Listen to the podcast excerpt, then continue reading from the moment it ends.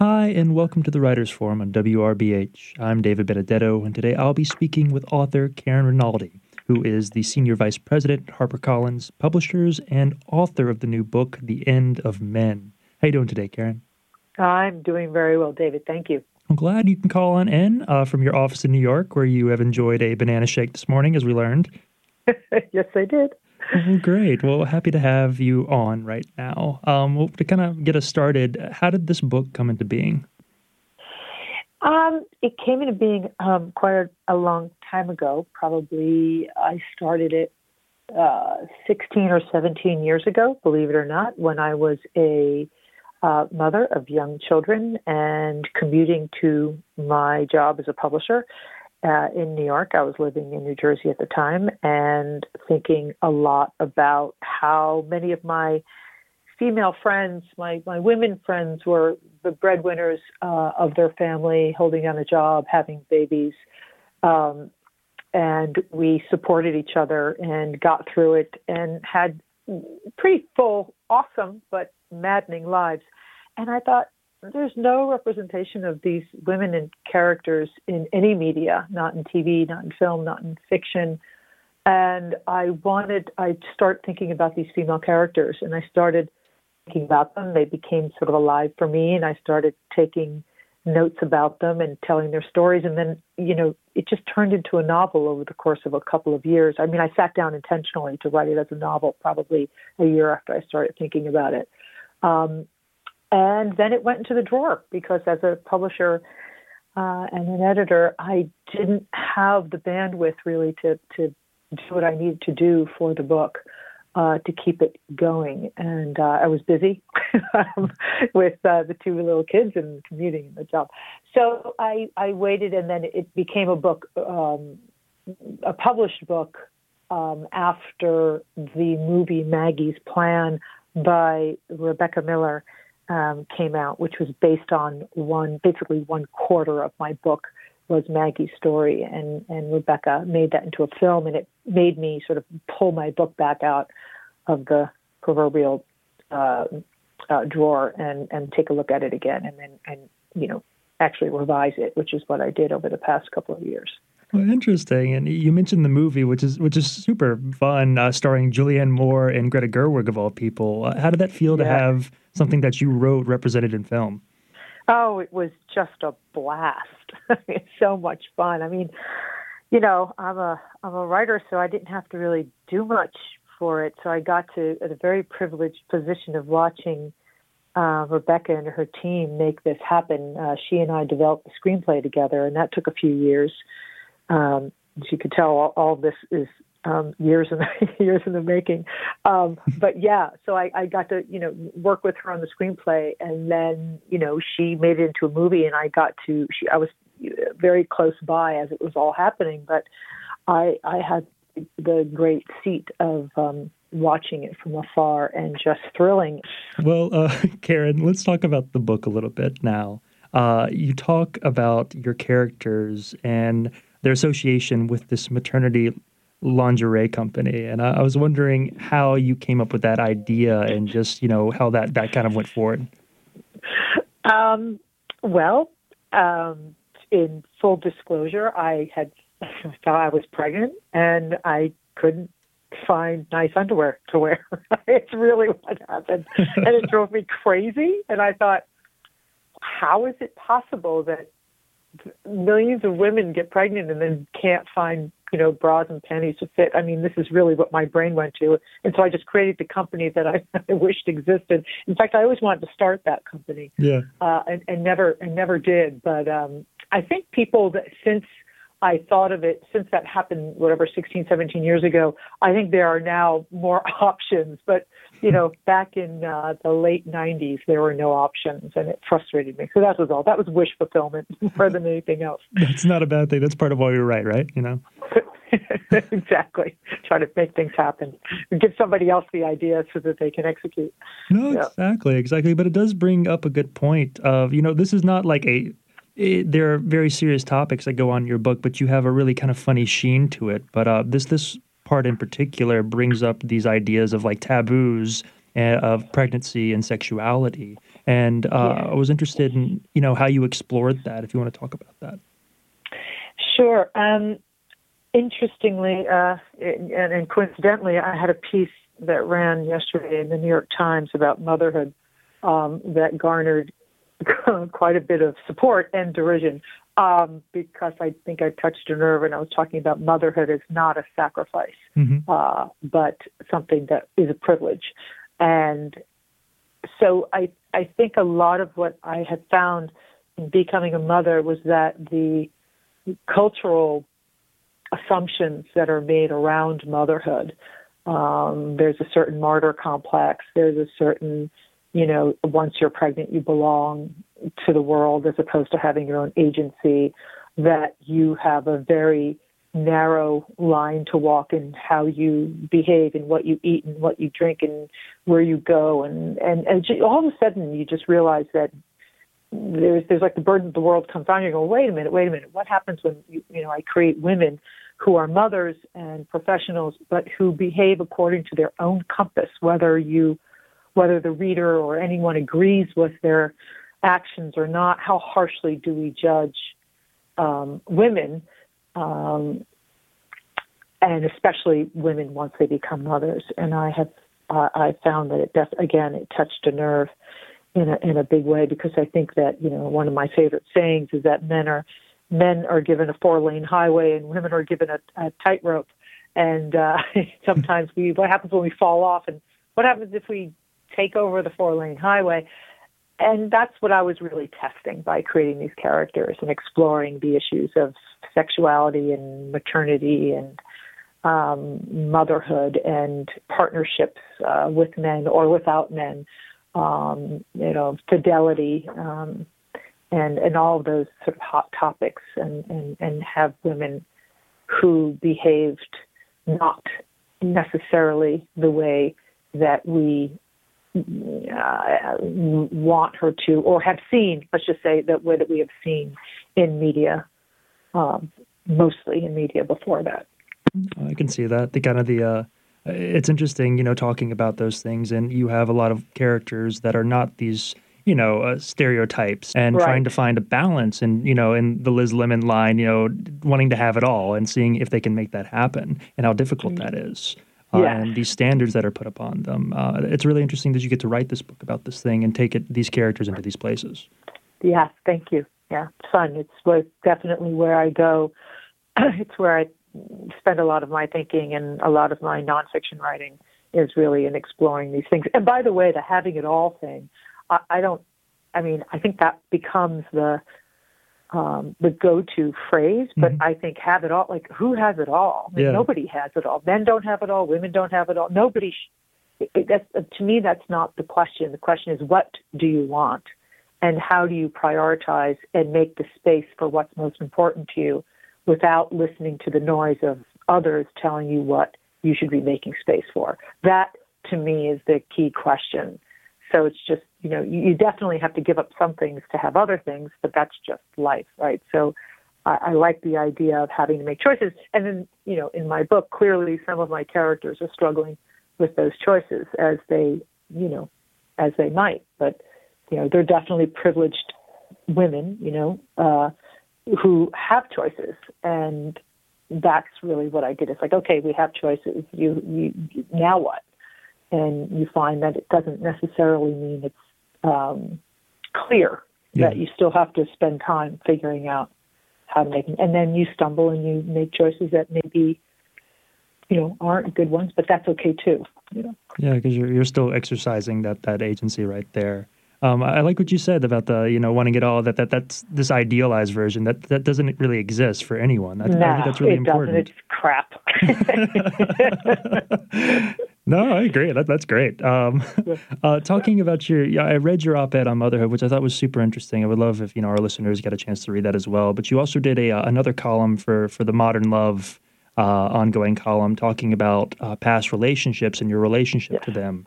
Uh, and you had a quote in that uh, you were talking to your mother who had said, uh, you know, why do you have all these these failed relationships, or how do you feel about them? And you responded with, "You see them as failed." I told her, "I see them as successful but finite," and I think that is so important. I'd love if you can elaborate on that. Um, yeah, that was a that was a real conversation I had with my mother, um, and it made me think about it. And I came out with the response before I even really considered it, and I realized, wow, that's actually how I feel. I mean, I loved, you know, have loved and been devoted to, you know, every you know person, every partner I've had in the past, and I don't regret one of them. And I I feel like you grow. Hopefully, you give to you know something to your partner and then you gain something and you grow through it. So i think breakups sometimes are inevitable and i think that's okay. I don't love i, I don't love the pathologizing of shifting of relationships. And, and by the way i'm I, I adore my my second husband. I'm i i really love and well my first husband died. and and my I look back at all those relationships fondly. So I, I think we tend to demonize the people that we are with and then break up with. And I don't understand that. If there was love there once, why does that love necessarily dissolve? I mean, there are hurts and betrayals, and listen, things go wrong. God knows. I mean, they have gone wrong in in my relationships as well. But mm-hmm. I don't, I don't love, I don't like to look at that as regretful. I don't really believe in that regret and looking back and saying shoulda, woulda, coulda. I'm going, no, that's where I was and there was some beauty there and i'm going to take that beauty away and go forward and hopefully do it maybe better next time or learn how to be a better partner or how to ask for the things i need so that's really where i was what i was pointing towards in, with that comment yeah no i think that's important uh, and it, it's hard for some people to get to that place uh, was it hard for you to arrive there uh i mean no, I, I mean, I, it would be false modesty to say that it was. I have always felt that you enter as a as a consenting adult, you enter into relationships, and you definitely can enter into ones that throw you for a loop or that you know you get hurt from. But again, I feel like you have to have. I guess I guess what I what I I feel in a lot of this is that you you need to have agency or to, or accept your own agency in these. And so I always felt that even when I was younger and even in some difficult situations that I got myself into, I think, well, it was 50, you know, part of it was me. You know what I mean? I mean, I wasn't, you know, this relationship wasn't forced on me. So it wasn't so much hard won as it was, um, it took years to be able to articulate it and understand it and to embrace it wholly. So that would be the thing that took time and was more difficult but the instinct I think was always there. The relationships, eh, you know, I say relationships are messy. You know, they just are. Yeah. And and I, I don't know one that isn't, whether they're successful or they they they last a long time or they don't. You know, show me one because maybe they exist. I just haven't seen it yet. and that's okay. And that's okay too. I mean, that's part of you know everything worthwhile has its other side. Yeah. No, no, that's exactly right. Uh, super interesting. Um, to kind of pivot a little bit, I uh, you've been working in the publishing industry for, for a time, for quite a bit now. Uh, yes. I am interested in you knowing how the sausage is made, uh, for lack of a better term. Uh, did that make it easier or harder during the editing process for this book, working with an outside editor? Oh, um, I uh, probably easier, just because I understood the language between, and I also know you know, I was I was dying to be edited because I, you know, it, it's such a great thing to have another person look so deeply into your own work and comment and care whether you get it right or not. And I've been doing that for so many years. And that conversation is a very intimate, um, really uh, fulfilling exchange. Hmm. Um, and I actually wrote an essay uh, about this as well. And I le- I understood even more. Uh, interestingly, I understood more of what I do as an editor by being edited. You know, after all these years, it's like you know I felt very humbled by it. You know, I just you know it's my job. I do it. I I edit other people on the weekends, at, at night, on my vacations. And you don't edit in the office, and you edit on your own time and you just do it because it's part of your job. And I didn't really think much about it. It's like this is my obligation, this is my job. I take it seriously. I'm going to give it my full attention. But when it was being done for me, I felt very humbled by it and grateful, and thought, I can't believe somebody else cares this much about my work. And then I went, and then the other side of my brain said, but Karen, you've been doing this for decades. Why did you think? And I was like, I don't know. I never really said I would have this argument with myself. Like, well, I never thought about it in that way.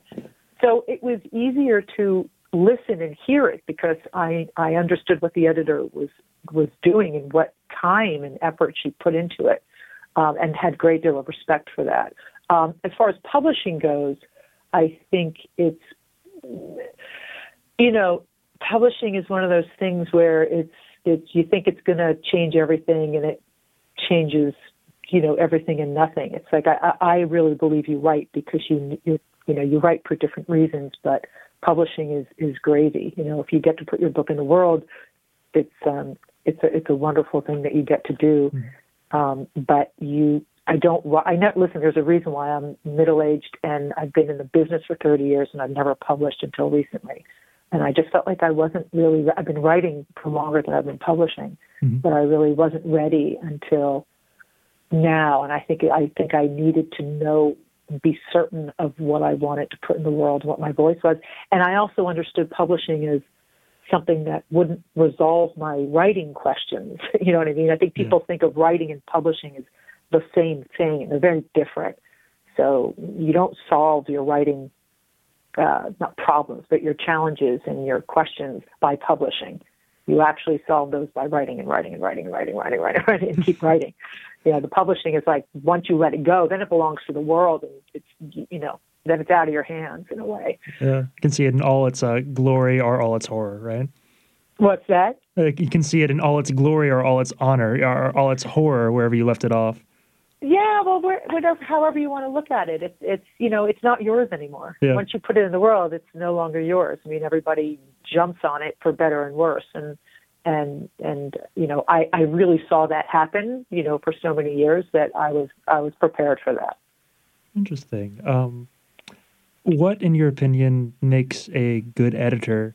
And as a kind of follow up question to that, what makes a compelling story, in your opinion? Ah, okay. So, good editor. Um, the trick of being a good editor is that you have to sublimate your own ego and your own voice uh, for another. I mean, it's just absolutely necessary because you have to hear that writer and understand his or her intention and help them to do it better. And the only way you can do that is by taking yourself out of it, which is a very it's the exact opposite in a way of what you do when you write.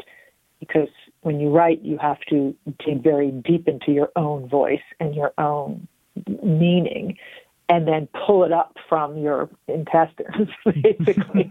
um, and so it's a, it's it's the opposite skill in some way, but there is um, a sense of listening and knowing who you're writing for, who you're editing for, who is your who do you who do you intend who do you, who do you who do you intend to read this and who do you want to read it and what are you trying to say? Mm-hmm. and then what makes a good story? Wow. You know i don't i don't even know if i could venture to answer that because what you find as a, a, a you know as a somebody who publishes books is that you, it's one of those things like you just know it when you see it and it might it, it often surprises you where it's coming from and what it is. And I have been pleasantly surprised so many times in my life. So as soon as you think you know something or you know what you're looking for, something comes out of left field and go, oh, I didn't know I was even looking for that, but there it is. This is awesome. And that means it's it literally, I always say the hardest thing for a writer and for a publisher is to publish, to write and to publish a book that people want to read. And I know that sounds flip, but it's not flip. It really is. That's hard write a book that people want to read. There's a lot out there to read. Yeah. if people want to read it, you go, that's the job. How that gets done is done differently by every writer in the world. And that's why it's hard because there's no formula, there's no guarantee. And that's what makes it awesome. I mean, that's what makes it, it's why I can get up and do this every day. My sons always say, Mama, you're either, you're either, you know, reading, you know, editing or writing. And I don't even realize it. It's like, yeah, that's what I do, and I'm always excited by it because it's always new and hard and a challenge, but also sort of a again a beautiful privilege to be able to do all those things in your life. Yeah, no, that, that's admirable right there to, to have that. Um, that's really interesting. Um, to, to, kind of bring us uh, a call back to the, the first part of the interview, you talked about uh, when you initially wrote this book, you know, some 15 years ago, uh, mm-hmm. you didn't see stories like this or characters like this in novels mm-hmm. or represented. And I was wondering if you think that's changed since when you first wrote the book, and, and how has it changed? Um, I do think it's changed somewhat. I don't think it's changed enough, but I think you know women's voices have gotten stronger. I think female characters have gotten more more diverse. Um, you know, I, I always said uh, one of the things I used to say is that you know, orange is the new black. I didn't, and I'm sorry to say I did not read the book. I, I did watch the series. Mm-hmm. I do watch the series, and those characters to me are like, wow, somebody finally nailed the female character in all of her fierceness and beauty and complexity and moral ambiguity. And I thought, and the only way somebody was brave enough to do that is that you had to put them all in jail. like, that made it okay because at least they're contained in a compound. And but that that I thrilled to it because I thought, wow, these women are all. I mean, what a what a what a cast and what a group of characters and i was so excited by it but i did have the idea yeah okay now we got to get them out now we got to do that but we got to get them out of jail. Exactly. Yeah. So we're, we're, going in the right direction um, let's push it a little further a little bit outward you know. Yeah yeah we're getting there we're getting there no, I think that's great, and you know, uh, especially with your background working in publishing, uh, you know, at HarperCollins, there's been talk a lot about this idea of gatekeepers, not just in in publishing, but in you see it in movies and music all across the board, as far as pushing representation and you know providing a uh, multiplicity of voices there. I'm wondering what you think publishing could be doing better in order to provide for that. Oh, publishing. So, um, what could we be doing better? It, you know, I've always brought to the gatekeeper uh, idea just because, you know, I come from the outside. You know, I did not go to an Ivy League school. I grew up, you know, working middle class in New Jersey to Italian parents who, you know, were, you know my father went to college at night. You know, if it were really truly, you know, kept out, I wouldn't have been able to enter. And I think a lot of people, you'll find that there's a there's a false sense of elitism where a lot of people are just you know they you know work hard they work their way through. And people it's it's an incredibly earnest it's just so crazy to say probably on the air even but it's a very earnest business. People are dying to hear voices from other places and and and publish them and get them out in the world. Um, there are the verities of publishing being a business. Mm-hmm. And so, in order to pay advances, and we are basically venture capitalists. Yeah. That's what publishers are.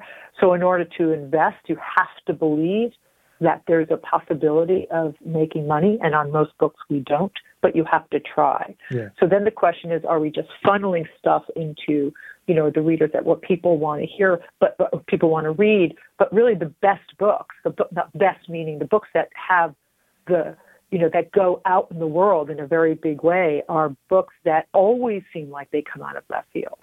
Right? They're yeah. not the they're not the ones that you plug in. Besides the genre of fiction and stuff that, you know, has a, you know, has a different, you know, genre of fiction is a very d- different cycle. Yeah. But just, you know, one-off books, you know, it's it's really just the idea is just to get people writing, yeah. just to get them writing and and get them putting their work out there. And, and publishers are dying to find new voices, unique voices, and points of view.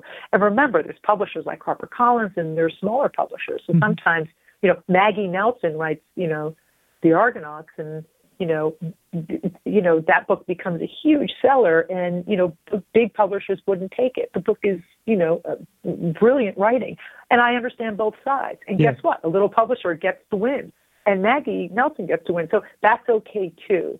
So I just think it's like it isn't one idea. It's it's all of these people and all these different pub- publishing companies and all these different points of view, but it tends to be really earnest. It's not cynical at all. We couldn't do what we do. We work too long, too hard. We spend too much time doing.